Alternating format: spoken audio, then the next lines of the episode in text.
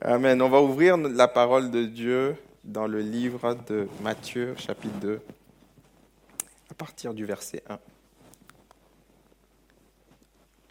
Matthieu, chapitre 2, à partir du verset 1. Il y a une grosse annonce, ce sera pour la fin. On va vous laisser en haleine. Le titre de mon message ce matin, c'est L'humilité de Noël. Dites avec moi, humilité. Matthieu chapitre 2. Pardon. Matthieu chapitre 2, verset 1. Jésus naquit à Bethléem, en Judée, à l'époque du roi Hérode. Or, des mages venus d'Orient arrivèrent à Jérusalem et dirent Où est le roi des Juifs qui vient de naître? En effet, nous avons vu son étoile en Orient et nous sommes venus pour l'adorer. Quand le roi apprit cela, quand le roi Hérode apprit cela, il fut troublé et tout Jérusalem avec lui. Il rassembla tous les chefs des prêtres et spécialistes de la loi que comptait le peuple et leur demanda où le Messie devait naître. Ils lui dirent à Bethléem en Judée, car voici ce qu'a écrit le prophète. Et toi, Bethléem, terre de Juda, tu n'es pas la plus petite parmi les principales villes de Juda, car de toi sortira un chef qui prendra soin d'Israël, mon peuple. Alors Hérode fit appeler en secret les mages. Il s'informa soigneusement auprès d'eux du moment où l'étoile était apparue, puis il les envoya à Bethléem en disant, Allez prendre des informations exactes sur le petit enfant. Quand vous l'aurez trouvé, faites-le moi savoir afin que moi aussi j'aille l'adorer. Et si vous ne le croyez pas, dites Amen. Je vais enlever une écharpe, j'ai l'impression que ça fait un peu de bruit. Le titre donc de message, c'est l'humilité de Noël. Au travers de Noël, on peut voir qu'il y a plusieurs messages que Dieu veut nous délivrer. Aujourd'hui, on va voir qu'il y a un antagonisme, une opposition entre deux royaumes, le royaume terrestre de Hérode et le royaume céleste du petit enfant Jésus qui naît. D'abord, prenons quelques instants pour observer, étudier les personnages de ce texte. D'abord, on parle des mages. Les mages sont très présents dans l'imaginaire chrétien et même séculier. Euh, même les non-chrétiens, la société connaissent les mages. Ils sont souvent représentés par trois personnes vêtues autour d'habits royaux, avec des cadeaux autour de la crèche de l'enfant Jésus. Mais aujourd'hui, j'aimerais vous inviter un peu plus loin. Je pense que vous savez tous qui sont les mages, mais j'aimerais vous inviter un peu plus loin, nous inviter dans la réflexion un peu plus loin. On va aller dissocier ce que dit la Bible de ce que rajoute la tradition chrétienne. Parce que la Bible donne certaines informations et la tradition chrétienne en rajoute d'autres. Et souvent, on peut être tenté de confondre et penser que euh, certaines choses sont dans la Bible alors qu'elles n'y sont pas. Que sait-on de façon certaine sur ces mages? D'abord, on sait que ce sont des prêtres d'Orient. Le terme mage vient du mot magia qui veut dire magicien. Ce sont des prêtres d'Orient, experts en astronomie et en astrologie. Ça veut dire que ils étaient astronomes, ils étaient des scientifiques, ils connaissaient les astres, ils étudiaient les, astres, ils étudiaient la physique, mais ils s'intéressaient également à l'astrologie, qui fait référence à des pratiques spirituelles occultes, à, à de la sorcellerie clairement. Et donc c'était des peuples païens, c'était des personnes qui étaient très très loin de Dieu à la base. Mais voici ce qui n'est pas écrit dans le texte. Le texte ne dit pas que ce sont des rois. Dis avec moi. On parle de mages. Vous n'avez pas marqué roi mage. Quelqu'un se dit, Ouh là là, on m'a trompé toute ma vie. Le texte ne dit pas que ce sont des rois et le texte ne dit pas qu'ils sont trois. On parle des mages au pluriel, on ne connaît pas leur nombre. Alors d'où vient cette conception que ce sont des rois? Cette conception vient d'un éminent père de l'Église qui s'appelle Tertullien, c'est un théologien de Carthage, qui a fait le lien entre le psaume 72 et l'histoire des mages. En effet, dans le psaume 72 au verset 10, il a écrit ceci, Les rois de Tarsis et des îles emmèneront des offrandes, les rois de Séba et de Saba apporteront leurs tribus, et tous les rois se prosterneront devant lui, parlant du Christ toutes les nations le serviront. Et lorsqu'on regarde la, vie de Jésus, on se rend compte qu'il n'y a qu'un seul moment où des rois sont venus se prosterner, ou, des personnes éminentes en tout cas sont venues se prosterner devant lui. C'était au moment où ces rois mages là sont, ces mages, même moi je tombe dans le piège. C'est au moment où ces mages sont venus. Et donc Tertullien en a conclu que ces mages étaient des rois. Ensuite, plus tard dans l'histoire, il a été rajouté une précision concernant leur nombre et leur nom. Dans la légende dorée, un récit écrit entre 1261 et 1266, le chroniqueur, on peut afficher le, il y avait Tertullien tout à l'heure, on va afficher aussi une image de Jacques de Voragine. Le chroniqueur italien Jacques de Voragine dresse le portrait de trois hommes et détaille la signification de l'or, de la myrrhe et de l'encens. Donc, selon cet auteur-là, Voragine, oh, ma photo est écrasée. Selon l'auteur le, Voragine, Jacques de Voragine, Melchior aurait été le roi de Perse, Balthazar le roi des Arabes, Gaspard le roi en Inde, et ces rois qui symbolise l'Europe, l'Asie et l'Afrique, représentaient les trois mages qui étaient venus. L'idée derrière était de dire que ces trois mages ensemble représentaient les royaumes du monde entier tels que Psaume 72 le décrit. Le premier des mages, Melchior, est représenté avec un vieillard, cheveux blancs, avec une longue barbe, il offre de l'or au Seigneur, l'or signifiant la royauté de Christ. Le second, nommé Gaspard, jeune, sans barbe, rouge de couleur, offre de l'encens, un hommage à la divinité de Christ. L'encens, c'est la prière qu'on fait monter vers Dieu, donc cela montre que Jésus était Dieu lui-même. Et le troisième, au visage noir, tel que décrit Jacques de Voragine.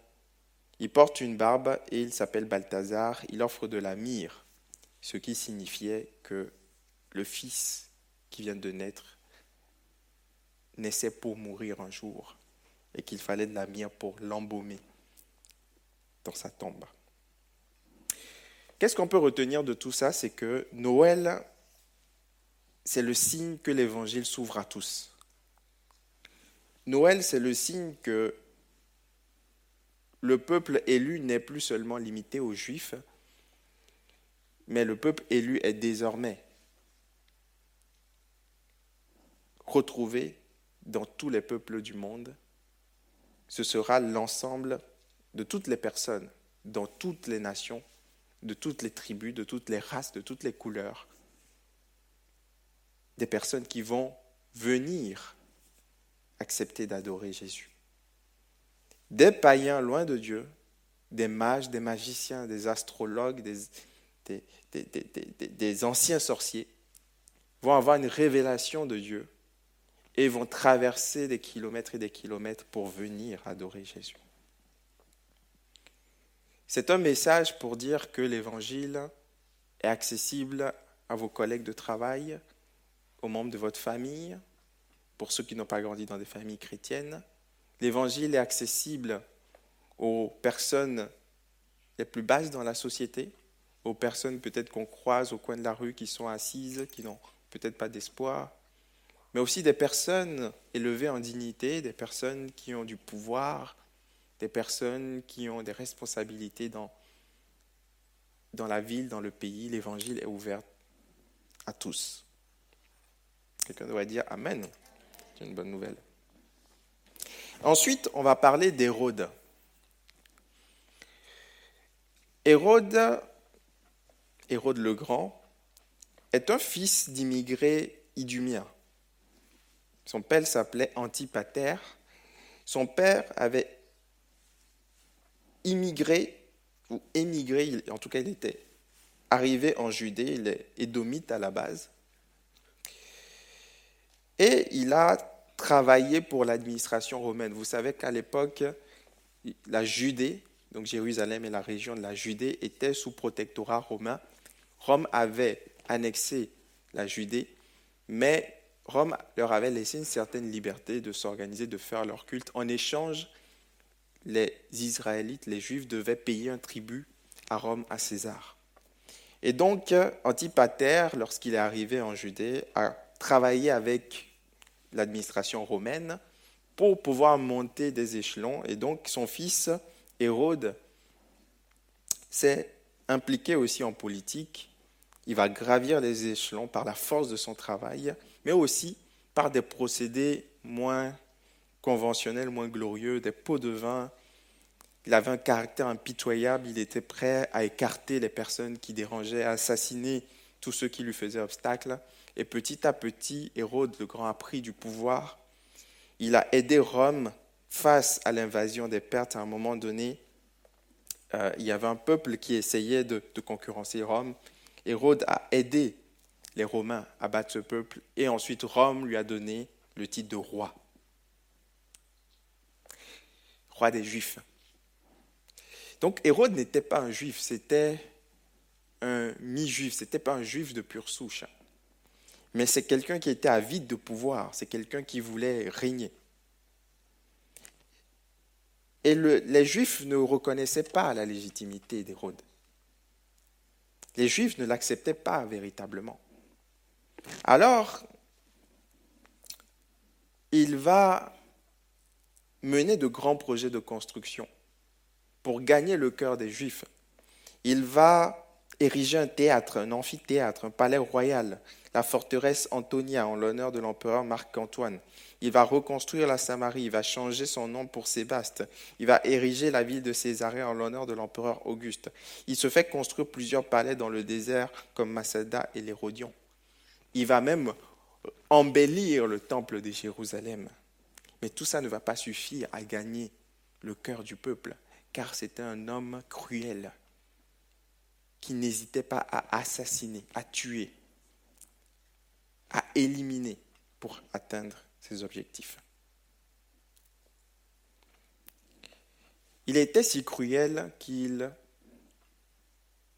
était, était allé jusqu'à tuer tous les membres de sa belle famille, sa femme Mariam et trois de ses fils aînés, parce qu'il les soupçonnait de prendre sa place.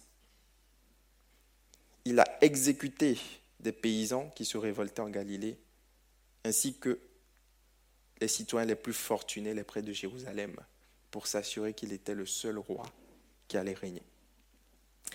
Alors quand on comprend ce contexte, on se rend compte que Jésus arrive dans un environnement très dangereux. Jésus arrive dans un environnement où il peut disparaître à tout moment. Car Hérode ne sera pas prêt à partager le pouvoir avec personne.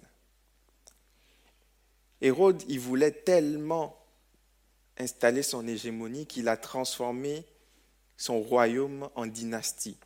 C'est-à-dire qu'il a, son nom est devenu une marque, comme Pharaon. Ses enfants portaient le nom d'Hérode, vous savez que trois ans après Hérode, ce Hérode le Grand va mourir, mais il y aura d'autres Hérodes. Archélaüs, il y aura d'autres Hérodes qui vont régner au temps où Jésus sera adulte. Donc c'était quelqu'un qui voulait perpétuer son pouvoir, même après sa mort. Mais il ne voulait partager à personne. Alors ces rois mages vont regarder une étoile dans le ciel.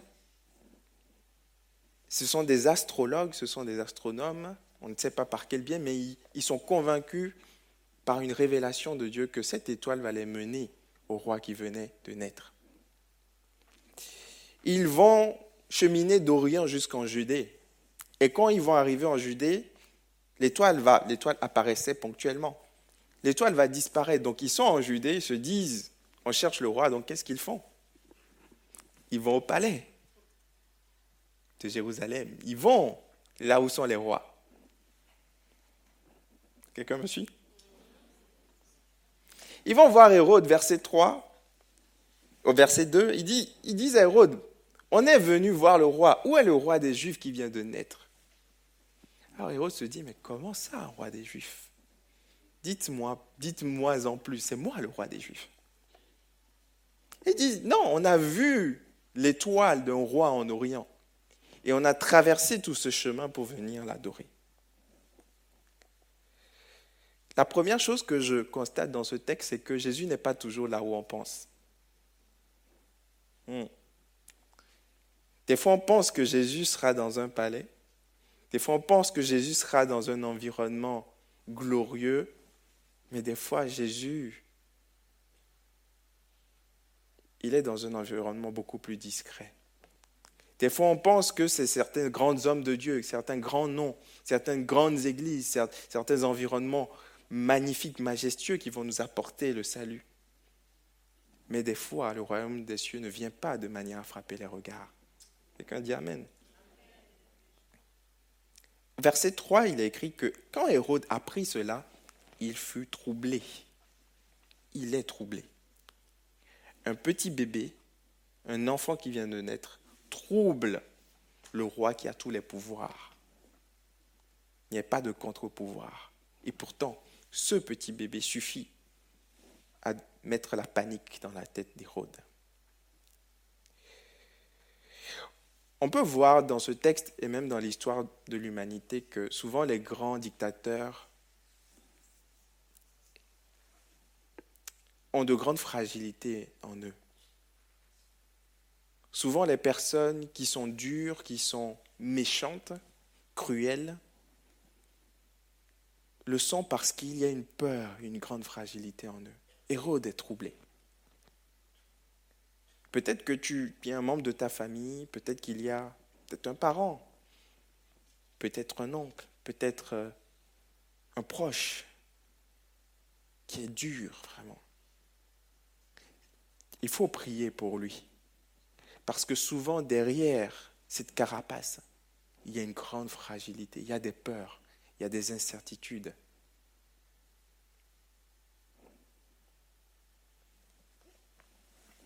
Hérode était troublé. Mais c'est aussi un message pour toi et moi, pour nous remettre en question et nous demander comment est-ce qu'on réagit face à la concurrence. Quand tu sais que tu dois laisser ta place à plus compétent que toi. Quand il y a un collègue là qui est très solaire, qui prend un peu plus la place, qui prend les honneurs. Quand il y a dans ton domaine professionnel quelqu'un qui t'empêche d'avoir le chiffre d'affaires que tu veux, qui prend, qui prend tout le marché. Quand il y a dans l'Église des frères et sœurs qui, quand tu es à côté d'eux, tu as l'impression d'être moins bien. Comment tu réagis à la concurrence? Tourne-toi vers quelqu'un, pose-lui la question. Comment réagis-tu à la concurrence?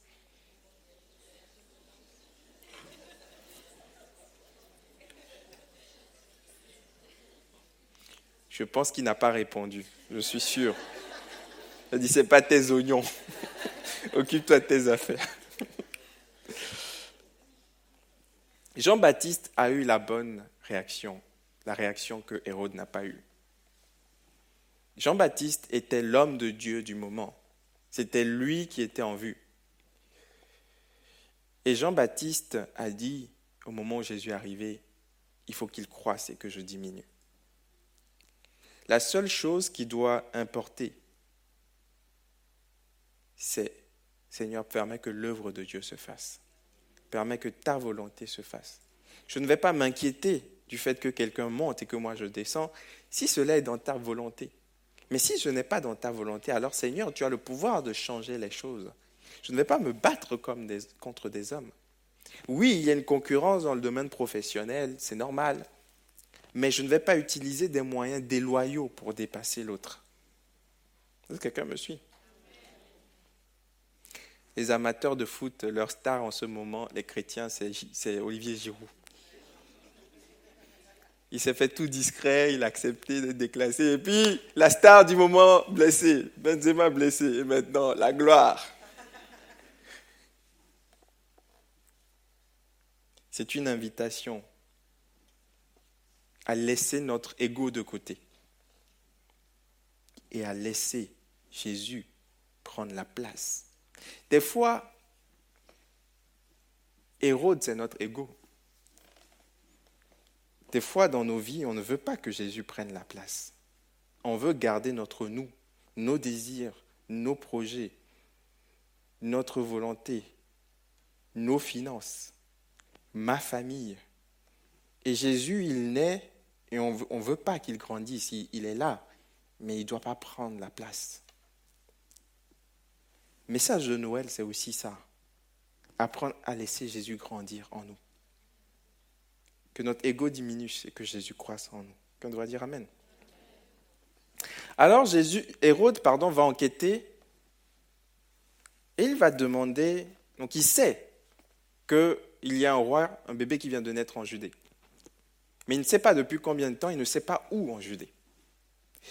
Qu'est-ce qu'il va faire? Verset 4, il va rassembler tous les chefs des prêtres et les spécialistes de la loi que comptait le peuple et il va leur demander où le Messie devait naître. Il est fin, Hérode, il est intelligent, machiavélique. Il dit, OK, si ce bébé est vraiment celui que les mages prétendent qu'il est, alors il est le Messie promis. Il connaît les textes aussi. Alors il va consulter les chefs religieux et il leur dit, regardez dans les Écritures et dites-moi, il y a des prophéties qui annoncent que le Messie va arriver. Dites-moi dans quelle ville il va arriver. Verset 5, ils lui dirent à Bethléem en Judée. Mhm. Maintenant, il connaît la ville, mais il ne connaît pas l'adresse. il va aussi demander au mage, verset 7, il va s'informer soigneusement. Il est très soigneux, très calculateur.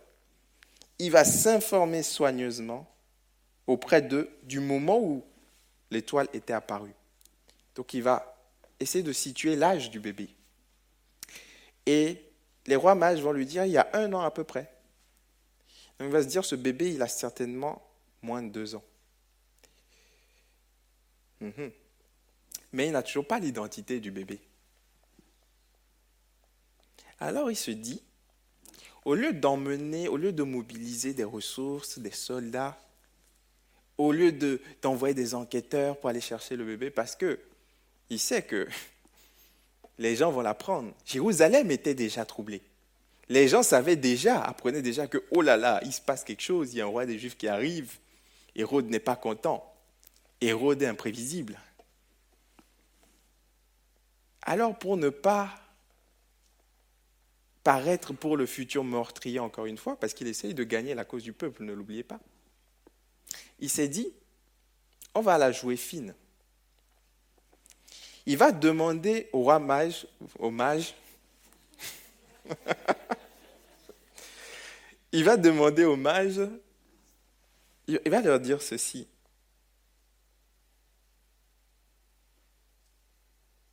Allez prendre des informations exactes sur l'enfant. Et quand vous l'aurez trouvé, faites-le moi savoir. Pour que moi aussi je l'adore. Mhm. Il se dit, si ces rois mages-là ont pu suivre une étoile d'Orient jusqu'ici, parce que l'étoile ne les a pas envoyés en Afrique ni ailleurs, l'étoile les a quand même envoyés ici. Alors il y a de fortes chances qu'ils trouvent le moyen de trouver l'enfant avant moi. Alors, il l'utilise, il l'exploite. C'est comme les... Aujourd'hui, il y a toutes sortes de stratégies les entreprises essayent d'utiliser leurs propres clients comme des commerciaux. Il y a des banques qui disent, bon, parrainage, au lieu que moi je me fatigue à aller chercher de nouveaux membres, vous qui êtes là, là, bossez pour moi, et je vous donne un peu d'argent. Hérode est un stratège. Il veut utiliser ces rois mages-là pour sa propre fin, pour ses propres fins. Ces mages. Au moins la prédication aura servi à quelque chose. Mhm. Il est fin, il est stratège, Hérode. Alors, euh, il y a quand même un élément qui est important à considérer. C'est la question du lieu. Lorsque Hérode va consulter les, spécialistes de la loi, ils vont aller trouver un texte une prophétie dans Michée qui dit Bethléem, terre de Juda, tu n'es certes pas la plus petite parmi les principales villes de Juda, car de toi sortira un chef qui prendra soin d'Israël. Jésus n'est pas là où on pense. Jésus, on penserait que Jésus serait né dans un palais, mais Jésus naît dans une petite ville qui s'appelle Bethléem. C'est une, une toute petite ville. C'est une toute petite ville.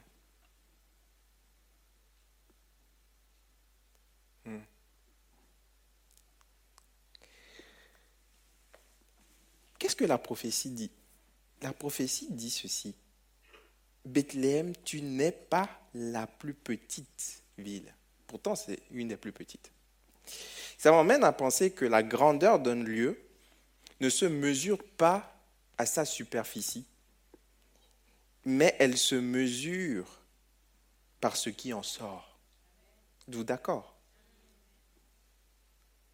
Bethléem est grand pas parce que c'est une grande ville où il y a une forte activité économique, où, il, y a, il y a un impact. Non. Bethléem devient grand parce qu'elle abrite le plus grand roi de l'univers. La grandeur d'une église ne se mesure pas à la superficie du bâtiment, aux moyens techniques employés, au nombre de personnes qui y sont. Ça compte, mais pas toujours. La grandeur d'une église se mesure d'abord au, au type de chrétien qui sort de ce lieu, à la qualité des chrétiens qui est produit, à la qualité de l'évangile qui sort, à la qualité de l'amour qui règne. C'est ça d'abord une église.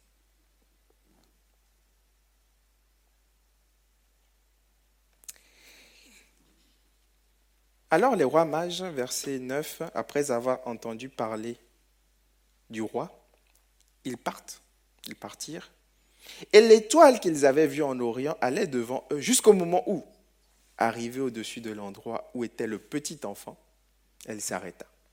Donc, on t'a encore menti une autre fois euh, avec ces dessins de la crèche. Quand les rois mages sont venus, Jésus n'était plus euh, dans la crèche il était dans une maison et c'était un petit enfant, il avait un an et demi. Là, quelqu'un dit Ah, si j'attrape le gars qui m'a fait ça.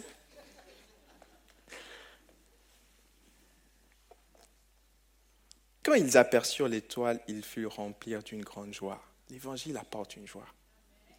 Une joie. Ils entrèrent dans la maison, donc pas dans l'étape, dans la maison, virent le petit enfant avec Marie, sa mère, et se prosternèrent et l'adorèrent. C'est ça mon message. Noël, c'est un contraste. Un contraste entre l'humilité et l'orgueil. Un contraste entre un royaume mondain, terrestre, qui se base sur la force, qui gagne du terrain sur la base des calculs. On élimine ce qui dérange. On fait des associations, on est stratégique, on est machiavélique de M. Machiavel on divise, on, marche sur les pieds de, des personnes qui nous dérangent. On fait des alliances et on arrive au sommet. C'est comme ça qu'un royaume se construit généralement sur terre. Mais le royaume de Dieu vient de façon complètement humble. Si Jésus voulait venir avec la gloire qu'il avait dans le ciel, il aurait été au-dessus d'Hérode. Mais il a accepté de se dépouiller et de venir comme un bébé. Un bébé, c'est inoffensif. Hein. Notre bébé, là, ça fait, il, a deux, il a eu deux, mois hier. Un bébé, c'est inoffensif. Il ne peut pas parler. Il ne peut pas donner d'ordre. Il est dépendant de ses parents. Il ne peut pas aller là où il veut. Il est fragile au niveau de la santé. Il peut mourir d'infections microbiennes. Un bébé, c'est fragile. Prendre le risque d'envoyer le sauveur de l'humanité à un moment où il y a un tyran en place, sous la forme d'un bébé qui ne peut pas se défendre, c'est ça le scandale de Noël. Et Dieu veut te dire que il peut utiliser ce que tu penses être insuffisant, faible, sans voix, pour atteindre ses objectifs. Dieu est suffisamment puissant pour combler tes déficits, pour combler tes faiblesses, pour combler tes manques. Si tu apprends à lui faire confiance. Le message de Noël, c'est que au travers de l'humilité, au travers de ta simplicité, Dieu peut faire de grandes choses. Parce que l'enfant va grandir, l'enfant va croître. La Bible dit dans Luc 2,40 que l'enfant croissait, il grandissait, il grandissait en stature, en sagesse, il grandissait, il va grandir, il va, respecter les phases de la vie. Et celui qui était bébé va devenir un homme qui va chasser les démons, qui va ordonner à la tempête de s'arrêter, qui va multiplier les pains, qui va guérir les lépreux, qui va ressusciter les morts. Ce que tu penses être au stade embryonnaire peut demain devenir quelque chose de glorieux. Un arbre, le grain de s'élever peut devenir un arbre, un arbre sur lequel tes oiseaux s'abritent. Quelqu'un dit Amen. Dieu utilise les choses faibles de ce monde pour confondre les fortes. Alors j'en viens à mon annonce. Bon, ceux qui étaient sur Instagram, ils savent. Les équipiers, ils savent on a laissé fuiter un peu. Euh, en 2015, il n'y avait que deux campus, le campus de Bastille et le campus de Noisy, qui est devenu aujourd'hui le campus de Logne. Et à l'époque, le pasteur principal, Franck Lefilâtre, était troublé. Mais pas comme Hérode, à cause d'un vrai problème, un bon problème. Il y avait une croissance dans l'Église, on est passé de 2 à 3 à 4 cultes à Bastille. Il n'y avait plus de place pour accueillir les gens. On refusait du monde chaque dimanche. Et face à ce défi, il fallait trouver une solution. L'équipe en place n'avait pas à cœur de vendre le local de Bastille pour acheter un local beaucoup plus grand. Parce que le local de Bastille est un héritage spirituel. Ça fait 80 ans que l'église Paris Métropole existe et ça fait à peu près 40 ans que ce local est un local où il y a une église. Et ce local, vous devez savoir l'importance de l'église Paris Métropole aux yeux de, des églises en France. Il n'y a pas beaucoup d'églises qui ont des locaux de cette taille dans Paris intramuros. Pas, pas en Ile-de-France, mais dans Paris intramuros. Parce qu'on bénéficie du travail de personnes avant, qui, du travail des chrétiens avant, qui ont, qui ont semé. Et aujourd'hui, les prix des locaux sont tellement chers qu'il est impossible d'avoir un tel local dans Paris. À moins qu'un quelqu'un de vraiment à l'aise donne sa dîme. C'est impossible. Et la plupart des églises galèrent dans Paris au stade embryonnaire parce qu'il n'y a pas de place. Il y a des, des, des, espaces dans Paris, si vous connaissez un peu l'immobilier, il y a des espaces qui n'arrivent même pas sur le marché, qui n'arrivent même pas au niveau de l'agent immobilier. Dans l'Ouest, ça n'existe pas. Il y, a, des choses qui sont bloquées. Et donc, l'équipe en place n'avait pas à cœur de, les pasteurs en place n'avaient pas à cœur de sortir, de vendre ce local parce que c'est un héritage. Et ils avaient à cœur de rester à l'intérieur de Paris parce que dans les 15 dernières années, toutes les églises sont sorties de Paris. Parce que Paris, c'est compliqué. Les locaux, c'est compliqué. Les distances, c'est compliqué. Et au fur et à mesure, il y a eu de moins en moins d'églises dans Paris intramuros. Certes, il y a plusieurs communautés qui, qui sont là, mais par rapport à la taille de Paris, aux habitants de Paris, il y en a très peu. Alors, à l'époque, le pasteur Franck Lefilâtre a reçu la conviction de créer une église dans deux endroits proches. Une même église sur deux lieux différents. En plus de, de, Noisy, ça allait faire trois. Et il avait eu à cœur d'implanter dans un, dans, sur une place proche de la place de Bastille, dans un lieu proche, pour avoir une église sur les deux campus où on pourra avoir assez de gens, pour ne pas refuser les gens. Et la prospection est tombée ici sur le théâtre des Euh, 500 places. On a pu implanter ici en 2016. On avait assez de places, on ne refusait plus les gens. Et donc, Dieu a fait une œuvre extraordinaire. Dieu a permis qu'on puisse toucher des âmes, qu'on puisse continuer cette dynamique de croissance. Et il y a eu des centaines de baptêmes qui ont eu lieu depuis lors. Gloire à Dieu, que doit dire Amen. Et puis, l'équipe pastorale s'est renouvelée. Le pasteur François qui était là à l'époque, il est parti aux États-Unis actuellement. Il, a repris une église en Suisse. Il y a eu l'équipe actuelle qui progressivement s'est constituée. Et on a eu le Covid par la suite. Le Covid est venu bousculer les mentalités. On ne savait même plus si un jour on allait se réunir. Le futur était incertain. Et le Covid s'est terminé. Il y en a, vous oubliez vite, hein, vous oubliez que il y a quelque temps, vous deviez signer des papiers pour sortir de chez vous, vous avez déjà oublié. Et le Covid s'est terminé. Mais les gens avaient du mal à revenir. Au début, c'était difficile. Ah, je ne vais pas sortir, euh, oui, mais j'ai peur. Et puis petit à petit, les gens étaient quand même fatigués des zooms. On voulait sentir la vraie chair fraîche. Je veux toucher mon frère, je veux, le serrer dans mes bras, c'est ça. Donc on est fatigué des zooms. Il y en a qui disaient Ah, l'église, ce sera plus comme avant, plus jamais, maintenant ça va être l'église Internet. Mon œil. Ah. Parce qu'on connaît les vraies choses. quand tu goûtes le steak, je ne sais pas, les gens, les amateurs du multivers là, vous allez me dire quand vous allez manger dans le multivers, non pas le multivers, le métaverse. Vous allez me dire quel goût le steak a dans le métaverse. Non, je veux toucher parce que je suis fait de corps.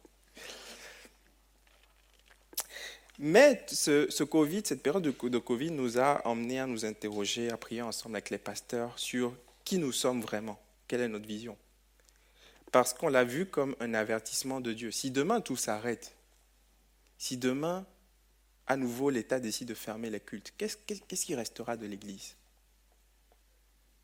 On a vu pendant le Covid que l'Église, sans le bâtiment, devrait rester l'Église. L'Église est un corps. Et c'est les relations entre les membres qui sont le plus important. Alors qu'on a repris, le pasteur Christian avait formulé cette vision qu'il a, donnée plusieurs fois, cette vision d'église normale à taille humaine. Je vous parle franchement aujourd'hui, euh, tout le monde veut réussir, veut progresser, et il y a une course dans la francophonie pour la grandeur, pour avoir des lieux de culte plus grands, pour mettre des LED, pour, euh, et c'est très bien. Et on voulait ça aussi. On a travaillé pendant un an sur un projet d'écran LED. Et puis, on se rendait compte que on veut grandir, on veut accueillir plus de gens, on veut toucher des gens, on veut toucher des gens sur Internet, il y a, il y a, de la moisson partout. Mais on se rendait compte que c'était peut-être pas la vision de Dieu pour nous, parce qu'il y avait trop de défis en fait pour faire cette grande église, cette église excellente, qualitative sur Internet. Ceux qui se rappellent, notre live a coupé pendant six mois, c'était galère. En plus, j'étais pasteur référent de la peau, j'avais mal à la tête. Et Bénézer peut vous raconter, on avait des galères. Et puis, on a mis un an à mettre en place une régie vidéo à Bastille. Et quand on a fini avec des travaux, avec des galères, avec des... on a changé les plans plusieurs fois. Quand on a fini, on n'avait plus d'équipiers pour servir. Tu dis, Seigneur, toute cette énergie pour rien. Et Dieu était en train de nous dire quelque chose. Dieu était en train de dire, je veux autre chose pour l'église Paris Métropole, une église normale à taille humaine. Et le pasteur Christian a formulé cette vision d'une église qui brille, mais pas qui brille de façon incompréhensible. Que des gens viennent dans l'église et se disent, mais cette église, il n'y a rien de particulier, le pasteur, il est pas, bon, il est normal, quoi.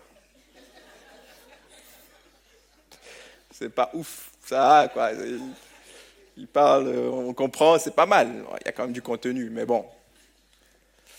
Les gens ne sont pas exceptionnels, ils sont normaux. Mais il y a quelque chose qui se dégage quand même. Les locaux, il n'y a pas des infrastructures de fou et tout. Des fois, ça galère, des fois, le micro, ça fait des larcènes et tout. Mais on sent quelque chose. Mais il y a des baptêmes. Mais les gens sont attirés. Mais les gens grandissent, les gens sont édifiés. Des couples qui étaient au bord du divorce se reconstruisent. Des gens qui étaient addicts. Ouais, des témoignages. Hein. Des gens qui étaient addicts sont libérés de leur addiction. Les gens grandissent avec Christ. Des gens sont attirés. Des gens qui tapent église dans Paris, ils arrivent comme ça. Ils disent Waouh On veut une église normale. Une église qui brille juste par la puissance du Saint-Esprit. Ah. Donc, on a diminué les événements. On allait faire de moins en moins d'événements extraordinaires, de conférences. On va juste faire des cultes. On va rester simple. Et on voit que ça augmente, ça grandit. Les gens viennent. Les dîmes ne descendent pas. Et là, Dieu confirme vraiment cette vision qu'il veut une église à taille humaine, une église normale. Ensuite, il y avait une spécificité par rapport à notre campus ici, à Déjazé. La vision initiale qui était de désengorger Bastille, aujourd'hui présente des limites parce que pendant longtemps, plusieurs personnes allaient à Bastille, venaient à République et puis se disaient, bon, c'est la même église et c'est vrai. Mais du coup, circulaient constamment entre les deux. On a encore aujourd'hui des équipiers, notamment au niveau de la technique, qui font les deux, parce qu'on n'a pas assez de ressources ici, ou là uniquement on est obligé de partager les ressources, mutualiser les ressources. Et donc, les gens se disent, oh, si je me réveille le matin, c'est, comment on dit ça, alestram, gram, piqué, piqué, collé, grave. Ah, Bastille, République, ok, euh, ça dépend de l'heure à laquelle je me réveille. Si c'est 9h30, si j'ai la force, je vais à Bastille. Si c'est 11h, je vais à République. Si je suis en retard je vais à Bastille. Mais la limite de ça, c'est que la communauté de République, qui est censée être une église où on voit des mariages, quelqu'un dit Alléluia, pasteur, c'est le meilleur moment de ta prédication. Là. Des baptêmes, une communion fraternelle, une activité intrinsèque à une église est fragilisée parce qu'il y a trop de circulation. Déjà, au niveau de la taille, je pense que vous ne connaissez pas tout le monde ici. Quand tu rajoutes la vie parisienne où il y a des gens qui viennent un culte sur deux parce que soit ils travaillent de nuit le week-end, soit ils visitent la grand-mère euh, en Dordogne, ils ne sont pas là tout le temps. Et du coup, ça tourne. Et finalement, on ne se connaît pas. Et finalement, l'un des problèmes numéro un à Paris, qui est la solitude, n'est pas réglé. Et là, on manque quelque chose en tant que campus de République. Oui, on a des cultes, oui, la présence de Dieu est là. Mais si on ne règle pas ce problème d'être une communauté forte, au-delà de 11h, midi et demi, on, on, manque quelque chose. Alors il y avait cette conviction qui était dans mon cœur, qui a germé aussi dans l'équipe pastorale, de faire de République spécifiquement un campus plus séparé de Bastille, comme l'ONU l'est aujourd'hui, à cause de la distance. Séparer un peu plus. À cela se rajoutent des difficultés logistiques qu'on a eues grandissantes ici. Les montages, démontages avec des équipes plus réduites qui étaient de plus en plus difficiles, des racks euh, très lourds, ceux qui sont venus aider quelquefois ont vu ça, c'était très difficile le montage, des montages. Et en tant que pasteur, tu te dis, bon, c'est toujours plaisant hein, de prêcher devant une, une, une, une foule garnie, mais quand c'est au péril des équipiers, de tes frères que tu aimes à un moment donné, il y a un problème. Donc, on a commencé à considérer, à partir d'août du mois dernier, la possibilité de changer de lieu de culte. On s'est dit, on va suivre l'étoile. Je n'avais pas calculé, hein. J'ai préparé mon message, c'était le thème de Noël, et le Saint-Esprit a, a joint les deux. C'est de dire, oh, le pasteur, il est quand même fort, il est un peu manipulateur sur les bords. Pas du tout. Pas du tout. On s'est dit, Seigneur, peut-être qu'il est temps de partir. On a eu tellement de bons moments ici. Mais peut-être que tu nous veux dans un autre endroit. Peut-être plus petit. Peut-être plus petit. Tu te dis, on régresse. Non. On suit l'étoile. On ne va pas au palais. On va dans la petite maison. Parce que c'est là que des mages vont venir adorer. Pas au palais. Après plusieurs mois de recherche, de discussion, de réflexion, de, euh, projets, on espérait, ça a au dernier moment, de rebondissement. On a, trouvé, on a, mis Rihanna sur le coup qui travaille dans l'administratif de l'église, qui a recherché, est-ce que sa mission se levait matin à 9h, cherchait jusqu'au soir 19h tous les jours on a fait une short list de quatre lieux, on a étudié, et j'avais plein de critères. Premier critère, euh, bon, le premier critère c'est le budget, hein. c'est sûr. Deuxième critère, l'espace de stockage, le local. On ne veut plus revivre ça. Forcément, on n'aura pas un local, parce qu'on a des projets d'achat dans le futur. Mais je connais un pasteur dans Paris qui a attendu un local 25 ans, donc bon, on va essayer de faire mieux. mais ce n'est pas pour tout de suite l'achat, ça prend du temps avec les histoires de mairie, de ERP. Mais on n'aura pas le local tout le temps, mais on veut simplifier la logistique pour les équipiers. C'est plus possible de, vivre cette, ça chaque dimanche. Accès PMR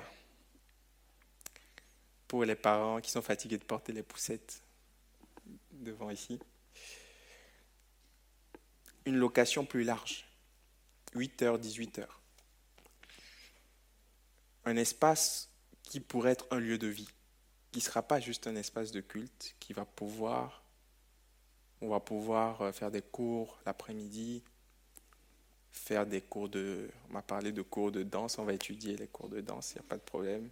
Mais vivre, avoir un lieu de vie, un espace où les gens pourront interagir l'après-midi, et où on aura réellement cette dimension de Église égale famille? Pas Église égale lieu de passage, Église égale lieu où je vais prendre mon culte et je ressors sans saluer personne. Non. Église égale endroit où on interagit. Il y a plein de projets que je suis en train de, voir. J'en parle à Pasteur Hubert, à l'équipe rapprochée, l'équipe de leaders. J'ai trop de trucs dans la tête. Faire des ateliers des séminaires, pas par des invités extérieurs renommés, mais par vous, parce que vous avez des compétences. Vous avez, plusieurs d'entre vous ont des expertises, donc vous pouvez faire bénéficier la communauté sur la gestion de finances, sur les compétences RH, sur comment préparer son CV, sur euh, comment, sur l'écologie. Une perspective, oui, une perspective équilibrée parce qu'aujourd'hui, ça va dans tous les sens mais des gens qui savent de quoi ils parlent. Parce que oui, on entend les gens sur Internet, mais il y a des gens parmi vous, vous avez des choses à dire. il n'y a pas que le pasteur qui, a amené à parler. L'église, c'est aussi un endroit où on interagit les uns avec les autres, où vous allez prendre votre place et apporter ce que vous avez pour le bien de la communauté. C'est ça la vision. Donc, bon, j'ai fait beaucoup de teasing, on va arriver au point. Notre notre choix s'est arrêté sur l'hôtel Concorde Montparnasse. Là, tu peux afficher, tout le monde dit Waouh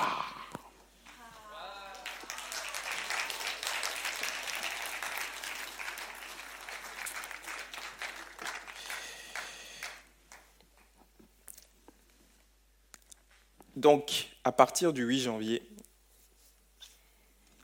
on sera à l'hôtel Concorde Montparnasse. C'est une salle de 150 places donc trois fois moins que ici, église à taille humaine. Tu peux montrer la, photo de l'entrée, s'il te plaît? Ça, c'est l'entrée de, de l'hôtel. C'est à 5 minutes du métro Montparnasse. Quand vous rentrez, vous prenez un escalier ou un ascenseur. Il y a un lieu au sous-sol qui est réservé, avec une salle de 150 places. Ça marche? Voilà, qui ressemble à peu près à ça, qu'on va changer, on va enlever les tables, bien évidemment, qui va ressembler à ça. 150 places, avec trois salles annexes, dont une qu'on pourra, euh, une assez grande qu'on pourra séparer en deux. Donc on aura quatre espaces pour les enfants, pour euh, l'intercession aussi.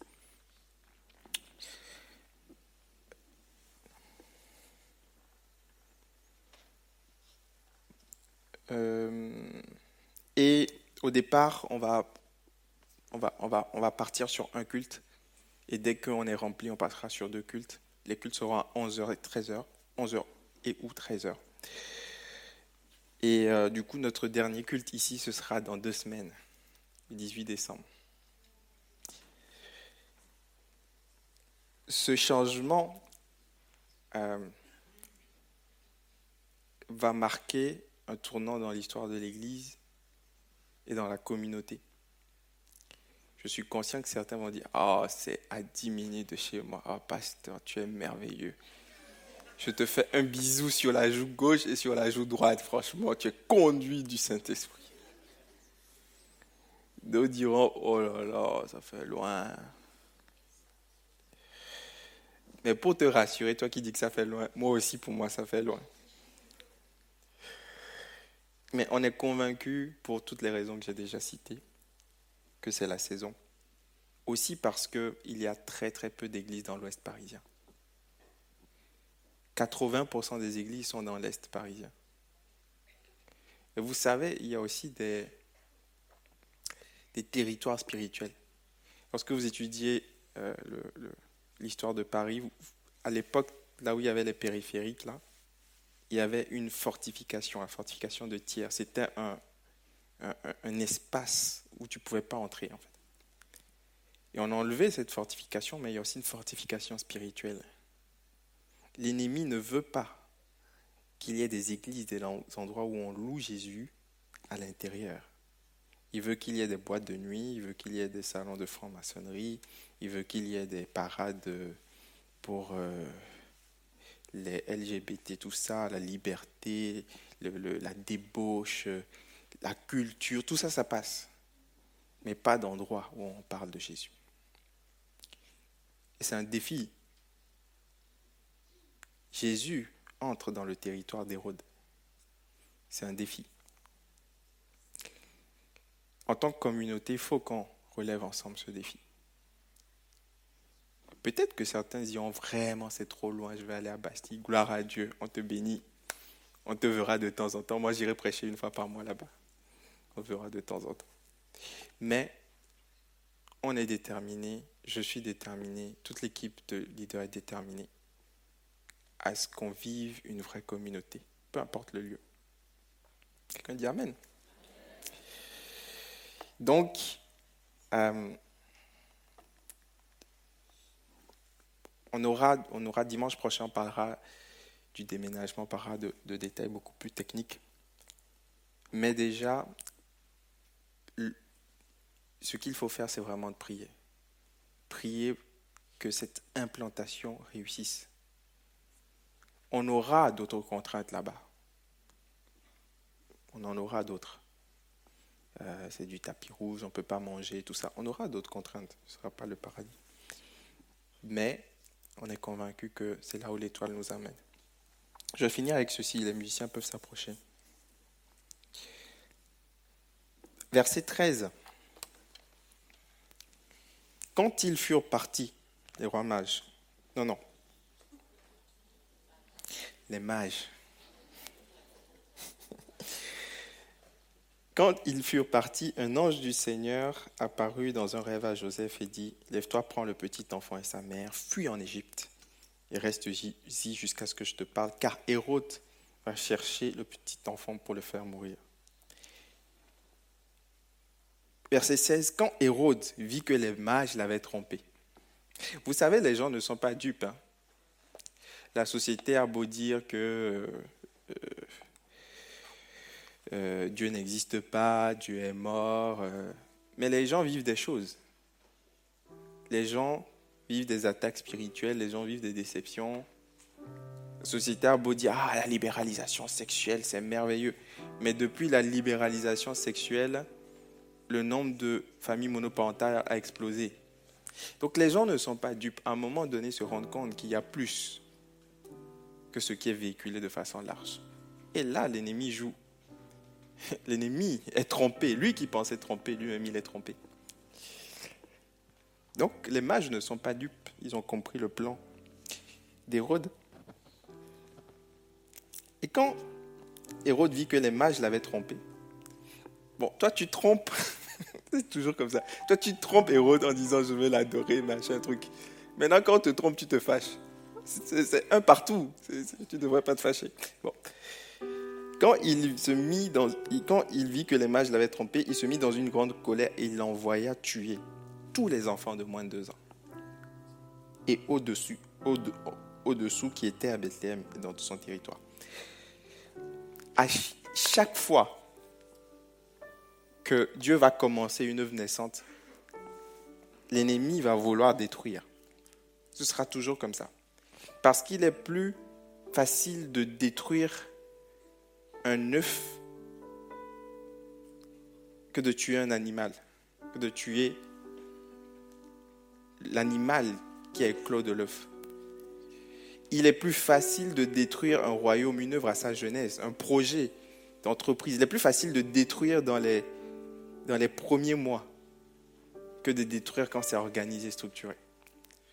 Il est plus facile de détruire une implantation quand ça commence que quand tout est installé. Donc il y a un combat spirituel qui va prendre place. Je vous le dis. Et ce ne sera pas que moi. Ne pense pas que c'est que nous. Hein. Nous, on a l'habitude. Ça fait dix jours que j'ai des maux de tête, là, je ne comprends pas. J'ai pris du doliprane pendant quatre jours, après j'ai arrêté mais ça vient d'où? Mais j'ai l'habitude maintenant. Vous savez, quand on devait revenir ici euh, en février, la semaine où on devait réouvrir, mes enfants faisaient des cauchemars toute la nuit. Je vois des araignées, je vois ça. Au début, j'étais là, c'est quoi? Je dis non, au nom de Jésus, il faut prendre autorité. Donc ne pense pas que ce sera pas que moi. Si toi, tu t'inscris dans le projet de faire partie de l'Église, de faire avancer, alors tu seras aussi attaqué. Hérode essayera de détruire l'œuvre naissante. Mais la bonne nouvelle, c'est que l'enfant non seulement va rester en vie, mais il va grandir, il va croître, il va arriver à 12 ans au temple, il va arriver à 30 ans. L'ennemi reviendra pour le détruire, il ne réussira jamais. Et au moment où il se dit, je l'ai détruit à la croix, il s'est pris à son propre piège. Et Jésus va mourir ressuscité. Et là, ce sera terminé. Le Saint-Esprit va venir. Et de 12 personnes, on va passer à 120 de 120 va passer à des millions aujourd'hui partout dans le monde. Oh, quelqu'un devrait acclamer le feu de Jésus.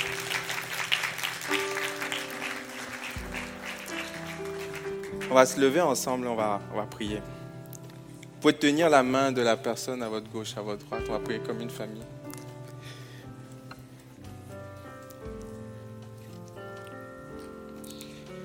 On va prier pour cette implantation. Il y a tellement de projets. Le 29 janvier, on va faire une marche de prière dans Montparnasse. Les amis, ça, ça va être bien. tellement de projets.